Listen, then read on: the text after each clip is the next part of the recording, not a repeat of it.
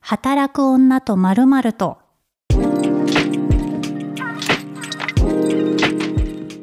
こんにちは、ピースの小沢彩です。ポッドキャスト働く女とまるまるとは、毎回働く女性をゲストに迎えた30分のトークプログラムとなっております。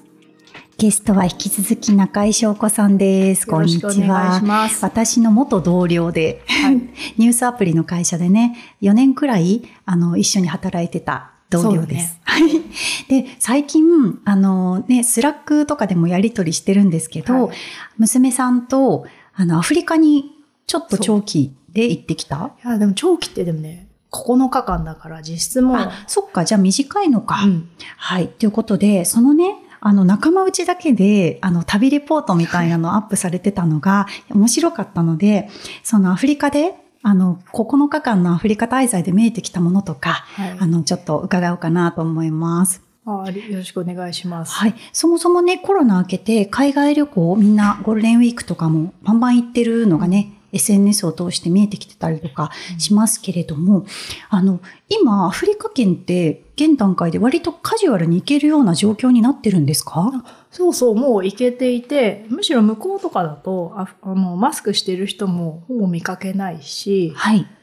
全然もうカジュアルに行けるようにはなってきている。けれども、あ、1カ国かなあの、ワクチン3回接種したかを、のページを求められたのは南アフリカだったかなだけだったけはど、もいうなんか気楽には行ける。へえなんかでも、お子さん中 1? あ、そう。小学6の春休みに行ってたのか。そうなの。小学校6年生の春休みに行って、まずあの、本を読んだのよ。何のあのさ、ゼロトゥーダイ。はい。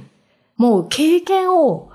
できるうちにしといた方がいいっていう本で、はい。で、それを読んで、ああ、もう行かなきゃなと。うんうんで、娘も小学校6年生で、中学入ると自分のことを考えても、部活と勉強で忙しくなる。そうなると、中学高校忙しい。で、大学になって、時間ができたとしても、多分一緒には、親と一緒に行く必要はもうないじゃない大学だと確かに。うんそうすると今しかないと思って。そっか、子供との旅行ってもう小6くらいが、そうなの。長期で行けるのはそっかラストタイムなのよ。うわー、意外とうちも時間ないな。そうなの。時間ないのよ。あでも、なんでまたアフリカを、だってパリとか分かりやすい都市に行うくんところも選択としては打てたと思うんですけど、なんでアフリカに行ってみようと思ったんですかう。そう、あったのそれはね、はいま。あ一緒に仕事してる人とか仲間内でアフリカ関係の人が多くって、はい。タンザニア生まれ、ケニア育ちの日本人の女性だったりとか、はい。あとはアフリカの支援、まさにその今のスーダンの支援してる NGO で働いてる子だったりとかが周りに結構いたので、アフリカ興味があったと。でただ実際どれぐらいで行けるのかもわかんないし、どういう手段で行ったらいいのかわかんないから、現実的じゃなかったんだけれども、今回この旅もアメリカとかね、フィリピンとか、なんかその辺のところを一応リサーチしていくかなって思っていたんだけど、一応ちょっと調べてみようみたいな感じで、その人たちに聞いたら、同祖神っていう旅行会社が、はいまあアフリカ詳しいよ、みたいな。うんうんアフリカ行くならまあその会社に見てみれば、みたいな感じで見てみて、そうすると大体、この流れで、ここの国行けますみたいなのが、金額とともに出てきていて、で、そうするとなんか、ここ行くんだと出発日が、こことこことここみたいな。あ、もう絞られちゃうんですそね、やっぱ。飛行機の、飛行機うんうのんその、便、便数とかもあって、はい。で、そうすると見えてくるのよ。で、ただ、何をしたいかなって考えた時に、私はなんか、ただただ、アフリカ行ってみたいっていうだけだったから、はい。なんか、何しようって思ったんだけど、あ、滝見てみたいなと。うんうんで、アメリカ行った時も、ナイアガラの滝見て、うわ、すげえって思ったし、アフリカの文化に触れるっていうのもそうだし、あとね、どうせならビクトリア・フォールズ見てみたいなとうんうん思って、まあ、そうして、そうするとだんだん絞られてきて、そうすると予算感とか、あと回れる国みたいなところも決まってきたから、そう、そこで決めたのよ。へえでもこう風景を見てみたいっていうところとか、まあ、自然に触れたいっていうのが、まあ、最初のモチベーションだったと思うんですけど、うんそこからなんか旅を通してのその思考の変化だったりとか、うんあこの国はその資本資本持ってる人が強いけどこの国はなければこの国のこのエリアはなければないで全然生活できて、それはそれでハッピーそうみたいな、うん結構ね、その仲間内のスラックでのレポートがめちゃめちゃ面白くって、あ、本当。どうでしたお子さんとアフリカ行って、うんね、あの、本当に何もないエリアもあるし、うん意外とすごい都市っぽいところもあったりとか、うんうんうんいろんな発見があったと思うんですけど、う中井さんのその9日間のアフリカ滞在で一番こう心に残っているとポイントみたいなのって。そうね、なんかね、彼らのエネルギーとか、なんとかやっていけるっていう、まあ本当テーマにしている自己効力感みたいのがすごく強くって、はい。で、特に私のおすすめは、ジンバブエとボツワナなのね。え、それはどんなポイントがなんかね、田舎だったんだよね。はい。で、ジンバブエは、えービクトリアフォールズがあって、まあ観光地なんだけど、でも皆さん、ままあお母さんが夕方ぐらい、夕方、午後か、薪を集めて、はい。で、2日分ぐらいだね、みたいな感じで、薪集めて、で、それで夕飯を作って。なんか夕飯の時間になると、やっぱりいろんな匂いがしてくる。その煙が上がってて、で、そこでご飯作ってんだろうなってやってて。で、ビクトリアフォールズって観光地だから、あの、私たちが歩いてると、いろんな人が話しかけてくるのね。はいで、これ買わないかって言って。で、買わないかって言ってるものも、あなた絶対そこに落ちてた枝で作ったでしょみたいなキリンだと か、お皿だとか、はい。なんかね、すごく、あの、いいんだよねうんう。んその工業製品じゃないんだよね。自分でカバ作りましたとか、そそうういうだね感じ。これがだってフランスのパリとかになると、エッフェルと量産型のエッフェルそうそう塔そうをそう。なんかぶら下げてる人がいて、これ一個いくらでみたいななってくるけど、もうちゃんとそれはじそのそう自家製というかそう。もうそこの枝だよね、みたいな。う、んうん、キリンとかをみんな持ってて、で、私たち観光客に、もう、もう見かけると、近づいてくるんじゃなくて、私たちの道路の進む道に、立ってる風を装うのよ。なんか反対側に歩いてた人は、道を渡ってくるんだけれども、すごく近づいてくるというよりは、私たちの進路の先にいるみたいな。へえ自然なんですね。そう、自然で、うんで、あの、そう、礼儀正しさもね、すごく私は日本人に合うんじゃないかなと思ったんだけども、はいその一人の人が販売をしていて、例えばうん私にキリンを売ってくると。はいで、隣には、まあ、多分みんな個人事業主なんだけど、隣にもキリンを持った人がいる。はいみたいな時に、二人がさ、他の海外とかだとさ、二人とも話しかけてくるみたいな。はい どっちがいい、あっちが悪いみたいな話になることが多いじゃないはいじゃなくてね、待ってんのよ。へえ譲り合いなんです、ね、譲りい合いなのよ。でうん、一、人の人と私が話していてう、ん例えばちょっと目線をずれて、隣の人と目が合ったとするじゃんそしたら、その人がゴーサインになって、その人が話し始めて、今まで話してた人は去るのよ。へえで、他のお店とかでもそうで、はい露天商でも、露天商がなんか、同じ屋根の下に5軒ぐらい並んでるとこもあって、はいで、それをよく見ると、やっぱり人、自分の店の前にいるお客さんとかは話しかけていいけど、隣のエリアに入った瞬間に、もう話しかけちゃダメって、へえ次の人にバトンタッチするのよ。はいだからね、そこはね、いろんな人が話しかけてくるっていうよりは、その順番待ちするシステムが、すごい面白いなと思って。面白いそれもあの決していわゆる売りつけてくるっていうニュアンスじゃないんですよね良ければどうぞみたいなそうそんな感感じじなんですよねそんな感じ。そう。だから、まあ、とはいえ、うちの娘は、その、み、私たちの進路に対して、道を渡ってくるみたいなのに関して、ちょっとなんか嫌だな、みたいなことは言ってたんだけど、うんでも、あの、決して乱暴な売り方とかもしないし、うんあの、すごくね、紳士的な国だなと思いました。あと安全。へえすごく安全。うんうんもう、ジップラインとかをやった時に、あのね、そのすげえ激流が流れている谷をジップラインやったのよ。え怖っそう。 そう、本当になんか日本でさ、ジップラインってさ、角度が緩くて、わーみたいな。そうですよね。じゃなくて、超谷底に突き落とされるみたいなジップラインだったんだけど、で、それを、の荷物をね、私と娘でやるからどうしたらいいかって聞いた ら、あ、ここ置いとけばいいよってなって。で、誰も取らないんですよ。うんうん。そのなんか、取るなんて考えたこともないみたいな、うんまあそれはちょっと言い過ぎかもしれないけど、あ、大丈夫、信じてくれて大丈夫だから、みたいな感じで荷物を置いて、うんで、本当に実際そこにあるんですよ。へえ。そう。。とか、あとね、ドライバーさんもね、そうだったかな。あのーまあ特に、あの、日本人慣れしてるうん、方っていうのもあったかもしれないんだけど、まあ現地の方で、いや、俺は日本語喋れるみたいな。うん日本。語の先生に来て、日本語のサーティフィケーションも持ってるんだ、みたいな感じで、まあ基本英語で喋ってんだけど、なんか、ゾウ、カバー、イノシシ、みたいな日本語が喋れるみた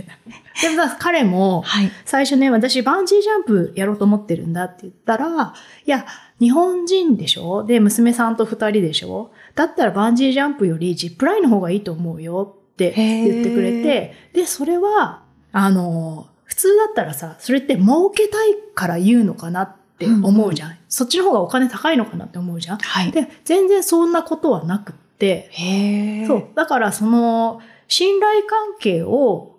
ちゃんといいこと言って、信頼関係築いた方が、後々、なんか、後々もね、うんうん。なんかいい関係が築けるとか、も、もっとお金払うじゃないけど、なんかそういうのをね、分かってる感じの文化だった。へえ。でも中井さんもね、いろんな、これまでも他の国とか、いろいろ旅されていて、うんまあ、ちゃんと警戒すべきところは警戒できる人じゃないですか。うんうんそれでも、あ、この国のこの人たち、みんないいなって感じられたのって、うん何が背景になんだろうね、でもね、えだって周りの人は観光地でやっぱり生活がかかってるわけじゃないですか。うんうんうんなんでその空気なんですかね。なんでだろうね、うんでもね、所有の概念がちょっとアフリカ違うのかなって思った。えー、え、ど所ん有なところで思いましそのたさ例えばなんだけど、はいビクトリアフォールズで、すごいね、場所によっては、うん。滝壺から吹き上げてくる雨粒で、もう豪雨みたいになってる場所もああある。で、。そこははい結構、まあ、結構いい写真スポットというか、はいもう、もう本当豪雨で富士山の頂上の嵐みたいな。うん感じなのね。で、なんだけど、そこで私と娘が写真撮ってたら、なんかお母さんと子供連れの、なんか6人グループぐらいに声かけられて、ちょっとあなたみたいな。うん。で、あの、私のスマホ、この滝で水没しちゃったから、あなたのカメラで撮って後で送って、みたいなことがあって。はい。で、写真撮ってあげて、はい。で、その嵐の中で、そのお母さんの Gmail アドレスを聞き、はい。で、あ、じゃあ後で送るね、みたいな。は感い。じもあって、で、そその後、あのー送ったら、あ、ありがとう。そうだって日本だだとさ、考ちょっえらとれない警じゃん。戒しますよね。それが詐欺に使われるんじゃないかとか。そうそうそうそう。この人にその端末情報を与えていいのかとか。んだって私結構スマホを差し出して、撮ってくださいっていうのも怖いですもん。うん結構、まああ本当海外とかだと、特にパリとかだうと、んそのまま走り去られたりとか全然あるから、きっあと。iPhone とかパッて撮られたりするっていーうのそうだよねが、。やっぱ警戒ポイントとしてどうしても海があるじゃないですか。でもどどうでしたあその体験をしてみて。。ないいのよ。うんないのよ。うんとか、あとは、写真とかも、はいまあ写真、カメラの話が多くなるけど、私のスマホね、そんなに性能が良くないのよ。で、あんま撮れないな、みたいな、夕日、ちゃんと撮りたかったけどって言ったら、あの、あ、じゃあ、私の iPhone で撮ってあげるわよ、みたいな感じでうん撮ってくれて、そのままドロップボックスで送ってくれるみたいなのも、へー2回ぐらいあった。それは現地の方現地の方。あ、じゃあなんかその IT 系も行ける人が結構多いってことですかそうだね。へえ。なんかこう、うん結構本当に先入観じゃないですけど、なんとなく本当に自然が豊かみたいな、そうイメ発展途上国みたいなね。そうそのやっぱりイメージがあるけど、うん全然その実際はね、ないっていう。あ妹彩子さんとかも、あね、みんなスマホいじってたよって、うんうんうんそれが一番のその一番じゃない、まあ、結構大き大きい衝撃だったっていうのをね、よく話されてますけど、うんエピソードとして。なんかそういう行ってみてわかることだったりとか、うんその国ごとの地域の違いみたそういななんとか労働感覚とかも日本の女性と全然違いそうですよね。あ、違うね。うんなんか、彼らは、どう評価されるかとか、はいそういうことよりも、まずなんか自分の目の前の生活とかを大事にしてるな、世界、はい家族であるとか、まあ仲間との関係とかを大事にしてるなって思っていて、はいで、だからね、余計な仕事はしないだろうし、なんかね、そこのね、なんか日本にいるとさ、パラレルワールドワールドに生きてるじゃないけど、この、この話をしながらも、どこかで、えー別のタスクの話題を考えていたりとか、はい。あとはネットでさ、返信してたりとか、スマホはでい返信してたりとかさ、もう、いくつものことをやりながら生きてるじゃないはいで。そういうのじゃなく、もう本当目の前のことを、目の前の人たちとの、ここの空間を大事にして生きてるなっていうのをすごく感じたあー理想だなの。ーでしょなんか効率化して生産しなければならないっていう脅迫観念常にありますもん。あるよね、うんそうそう。あ、ね、それはね、あの、ボツワナで行ったはい。動物、サファリですごく思ったんだけど、うん。動物たちが、もう、すごくね、リラックスしてるんだよね。へええそれは、その公園自体はね、あの、千葉県の2倍ぐらいあるの。だから、本当もう首都圏ぐ千らい葉の県の広2さ。倍。そう、首都圏ぐらいのはい。広さの国立公園なの。長へ米えナショナルパークって言って。はで、そこはまあ、象が有名なうんパークで、で、もうその辺からね、象が歩いてくるとか、木の下でライオンが寝てたりとかしてた時に、私たちってさ、例えばインパラをイメージすると、テレビで見るインパラっていつもライオンにやられてるじゃない。うんだからすごく危険で、はい。もうリリスクと隣り合わせの環境で生きてるみたいに思っちゃうじゃない。思っちゃう。じゃなくって、インパラが狙われるのって多分一生に一回あるかないかぐらいなのよ。え、そうなんですかそう。。インパラめっちゃたくさんいるし、はい。で、ライオンも無駄に取らないの。へえ、満たされてる。満たされてんの。別に、一日一食でも足りるし、なんなら一週間に一食でもいいんだって、ライオンたちは。はい。で、だから一日の16時間は寝ていて、狩りをするのってほんの一瞬なんだって。うん。で、だからインパラたちもライオンに会うことって、そうそうないというか、狙われることが。へで、ーかつね、インパラももう超集団でいるから、はい。狙われるのってその中の一匹とかな、一頭とかだから、そんなにね、危険じゃなくて、もう悠々自適に過ごしてんだよね。へえ、やっぱさ、小さい時に夜、あの、うん週末の8時くらいからやってはいわかるるあのさ、自然の番組で死ぬほど襲われるインパラインのパラでしょを見てるから、なんかそういう先入観でいたけど、うん意外とみんな動物たちものんびり。そう。のんびり暮らしてるし、その動物たちが捕食する瞬間ってすごく少なくって、はい。で、むしろ人間と違って余分に取らないから、そのバランスが崩れないのよ。いや、今なんかちょっと耳が痛い。ね。ね、思うでしょなんでこんな私たち欲しがっちゃうんですかね。そうそういろんなものをね。ね、なんか足りないと、はい。全然足りてるはずなのに、足りなくなるかもしれないに備えてるじゃないわかる。ユニクロの靴下とか、同じの5個買ったりする。う なのなんかこれ、だって、いつ廃盤になるかわからない から、靴下は常に綺麗にしておきたいとま思あって。確かにね、靴下はね、そう。ないと困るしそう。まね。あ別に靴下くらいならいいんですけど、うんね、他の領域でもいっぱいあるじゃないですか、んんんんそういうことが。わかるわかる。ね食べ物に関しても。だからね、動物たちからもね、すごい感じた。へえ、でも自然とか、うんそういうちょっと、あの、普段の日常から離れた土地に行くと、うん確かにちょっとだけ、まあ一瞬ですけど、あの、思考がほぐれるっていうか、ありますよね。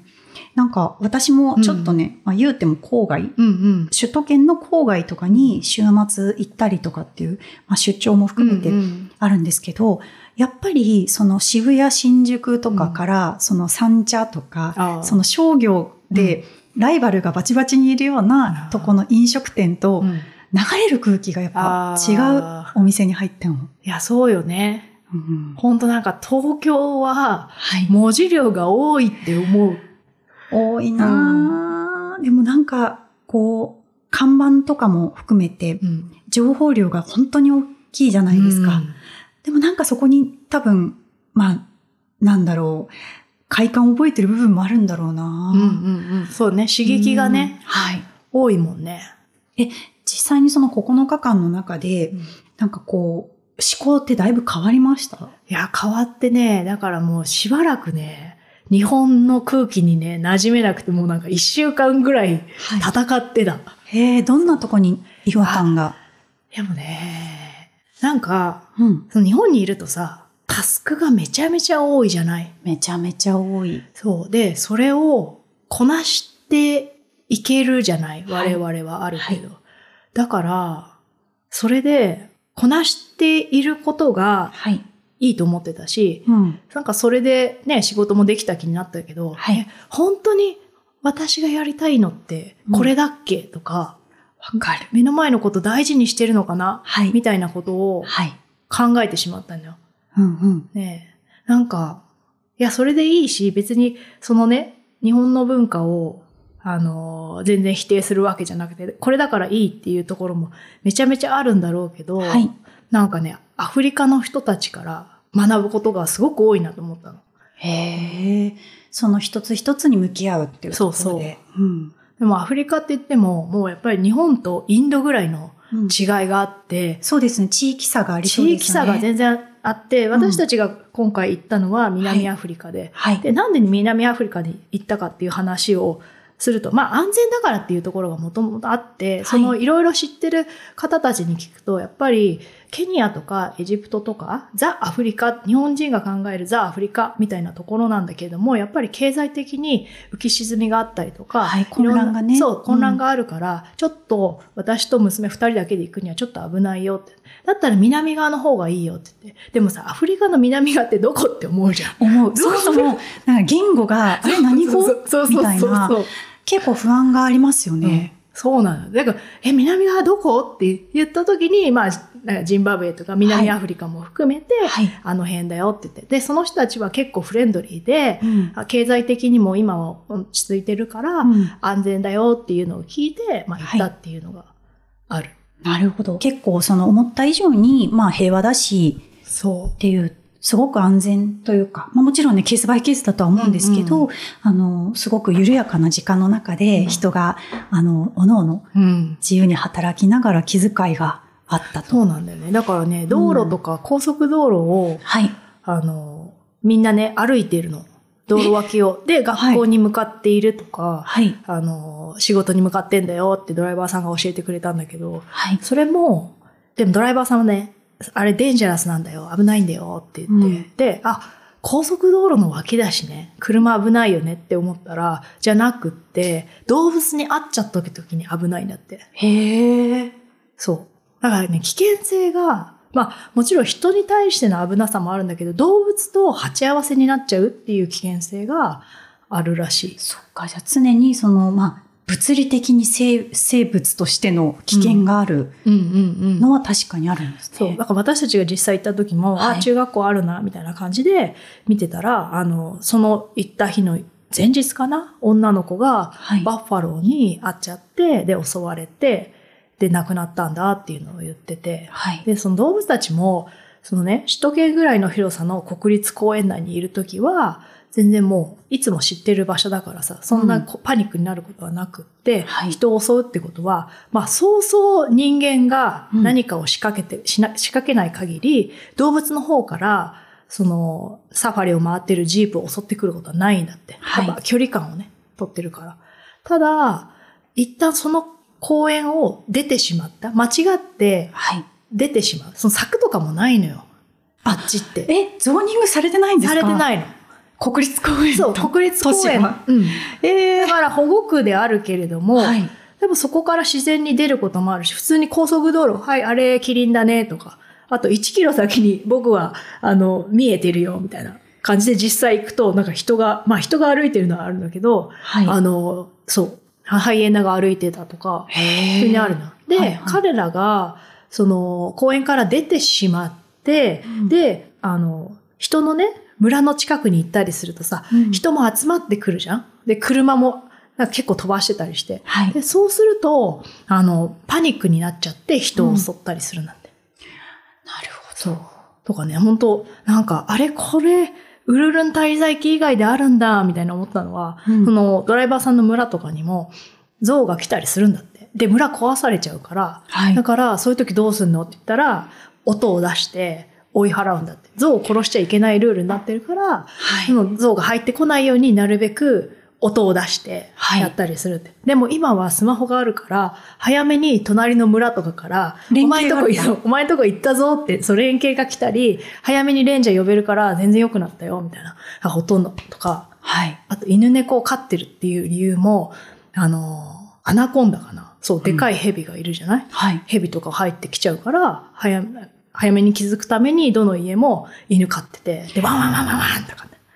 ね、いう感じで。やっぱその土地の暮らしには、やっぱ全部に理由があるんですうんね。見たい。面白いよね面。白い。ううんん。なんか、やっぱりその土地に滞在するのって、うんまあ、マナーだったりとか、食文化うんだったり、まあ、このエリアは入らない方がいいだったりとか、うんうんこう学んでいくじゃないですか。うんなった時に、もう本当に、まあ、パリとか、まあ、ロンドンだったらうっすら、まあ、ね、言語も大体想像つくし、うんうんで、まあ、そもそも大きい観光地だから、日本人もいるだろうしっていう安心感があるけど、アフリカで、まず何から調べましたああ、それね、危険性かな。あ、まあ、うんどこに行きたいか、何を見たいかっていうところも、はい。一番最初に決めて、で、それは私の場合は滝だったり、サファリだったり、うんだからそれで決めたけれども、そうね、情報がないんだよない。だって、結構、あの、ご飯とかも旅先で迷いません、あ、食べ、ね、何を食べるかね。何をレストラ食ンべるかとか、これが何、何の料理なのかがわからないものっていっぱいあるじゃないですか、はいはい海外。ある。もう嗅覚ですかでも、ただね、今回は行ったところは、結構観光地だったりするから、うん うんピザ食べてた。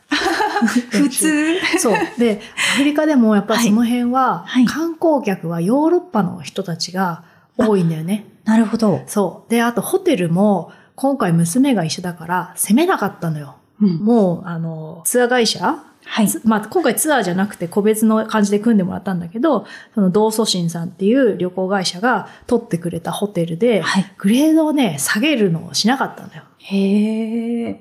そう。だから、まあそこそこ悪くはないホテルに、そう、危険す、やっぱさ、そこがさ、チャレンジできなかったんだよね。まあそうですよね。うん。あって気づくのって、こう、建物見た瞬間そとうかそうそ踏うみ入れてからだから、うんそこは確かに確かに。うんそう。だから、実際、はい。食べてるのも、地元のレストランとかも、まあ、なんか、美味しいピザ屋だったりとか、うんうん。あと、ホテルの、で食べることが多かったから、実際ね、現地の食べたのはね、機内食ぐらいかな。あ、そうなんそうだ。。じエゃチオピア航空で行ったのよ。ああー、なるほそど、うなるほど。で、エールフランスとかがね、アフリカには飛んでたりするのかな、エールフランスが。そう。なんだけど、あの、そっちはもう結構早めに満席になっちゃいます、みたいな。はい。で、エチオピア航空だったらちょっと安く行けんのよ。はい。で、どうしますかって言われて。で、詳しい人に聞くと、まあそんなに悪くないよ、みたいな感じだったから、エチオピア航空で行って、だからそこの機内食がね、あの、クスクスっていう、はい。エチオピアの料理なのかな、あれ。え、どこのなんだろう。クスクスはわかる。ね、んそうそう、クスクス。で、まあ、悪くなかったねへ。ー悪くなかったしね、機内もはい。結構空いてるから、席の移動とかもしてくれたり、キャビンアテンダントさんも、はいあの、緩くて、なんか居心地が良かった。へえ。え、でそのエチオピア航空とかも、そのアテンダントの方とかも、いろんな人が。あ、うんでもそうね、ねエチオピア航空は多分、エチオピアの人だけだったから、はい。その、バラエティに富んだキャビンアテンダントさんとかではなかったけど、男性もいたし、はい。でもね、座席とかがね、3席に1席ぐらいしか画面が映んないのよ。あ、とか、なんですそうライトとかもつかはいなかったりとかして、はい。まあ、それも含めてアフリカ旅行だなと思って。なるほどね。うんやっぱ日本、あの、このね、あの、ポッドキャストのひらりささんのゲスト会でも、あロンドンの話がいろいろあったんですけど、やっぱ日本のサービスってすごい厳格にちゃんと快適にやってるけど、あ、みそれ結構不寛容を生んでるのではないかみたいなね。ね。そ話もれはあるね。そのサービスの甘さを許容するっていうのが、まあ、日本だとちょっと難しい部分があるのかなと思うんですけど、うんやっぱそういうふうなちょっと、あの、まあ、緩いわけじゃないんだけど、まあ、アフリカのようなうん働き方に触れると、うん日本に帰ってきてからも、ちょっとね、ほぐれる部分があるんでしょうね、そ中う井さんも。ね。なんかう長く続けていくためにはそっちの方が意外といいのかな、みたいなところは思いましたね。んいや、面白い。ありがとうございます。あなりんがかとうございます本当にね、あの、娘さんと行った9日間のアフリカ旅。うんね、あの、小学6年生の中でも結構感想としてはどんな感じでしたあのね、言った、行った時は、あんまり感想とか言わなかったんだよね。はい。で、途中で、やっぱりその英語が喋れないとか、ママは、あママしか喋れないけど、ママは現地の人で喋ってて、喋ってくれないとか言って、なんかちょっと落ちた時もあったんだけど、はい。でから、帰ってきてから、例えば、コンビニ入った時にさ、日本だと、あの、なんか、なんとかチキンが売ってますみたいな感じで、私に話しかけてくるんじゃないけど、店内に響き渡る声でさ、はい。揚げたてですとかって届くように伝えるじゃない、はい。で、あ、アフリカとの違いってここだよね、みたいなことを言ってましたへ。ーアフリカだからさ、直接売りに来たじゃない、はいまあ環境は違いど、あの、売りません、これ買いませんかっていう売り方をしてきた。でも日本だと、直接どうですかって、あなたにじゃなくて、でもその人に届くような売り方をしてるよねって、これ文化の違いだね、みたいなことは言ってました。なるほどななんかでもそういうのがいっぱい9日間でも見える。ちょっと行ってみたくなりました。あ、うん。ありがとうございます。私はもうザ資本主義みたいな都市しか行ったことがないので、ううん。んでも英語英語。ですよね。うんハードルが高いなでも、でも基本的になんか、はい。英語だけれども、なんか全然終わらせる気がない人みたいになっちゃってるけど、ああ、全然。なんか、あの、なんか性格的にも、あの、例えば、きアフリカの北の方とかだと、はい。ドライバーさんとかも、あの、まあ、皆さん英語喋れるんだけど、あの、例えばね、サファリとかってはい、ダイビングと一緒で、その、腕次第なのよ。うんその、何に出会えるか。はいまあその日のタイミングとかもあるし、やっぱり超頑張んないと、ライオンに出会えない日もあったりして、はい。手を抜く人が、なんか、いろいろ口コミとか見てると、はい。北の方はいるらしい。で、で、みんな、南側のタンザニア以南とか、南アフリカとかになると、結構皆さん頑張ってくれる。へーまあでも普通に英語が通じるってことは、まあ、あの、英語が苦手な私みたいな人でも、うんまあアプリとかの翻訳とかうまく使ってあコミュニケーションは全然取れるっていうこと取ですね。れると思う。うんよし。なんか本当に、こう、今ね、航空券とかも高くなっちゃってるけど、そうそうなんだよ。まあ選択肢の一つとして、うんまあ、このアフリカトーク、そう。どうですか働く女リスナーの皆さん。チャレンジしてみていいと思う。ね、あの番組の感想もハッシュタグ、働く女とで、あの、つぶやいていただければ、こっそり見に行きますので、でも本当に中井さんありがとうございます。ありがとうございます。働く女とまるまると聞いていただきありがとうございます。ぜひ番組のフォローとレビューの投稿よろしくお願いします。働く女とまるまるとは毎週水曜日更新となります。次回もお楽しみに。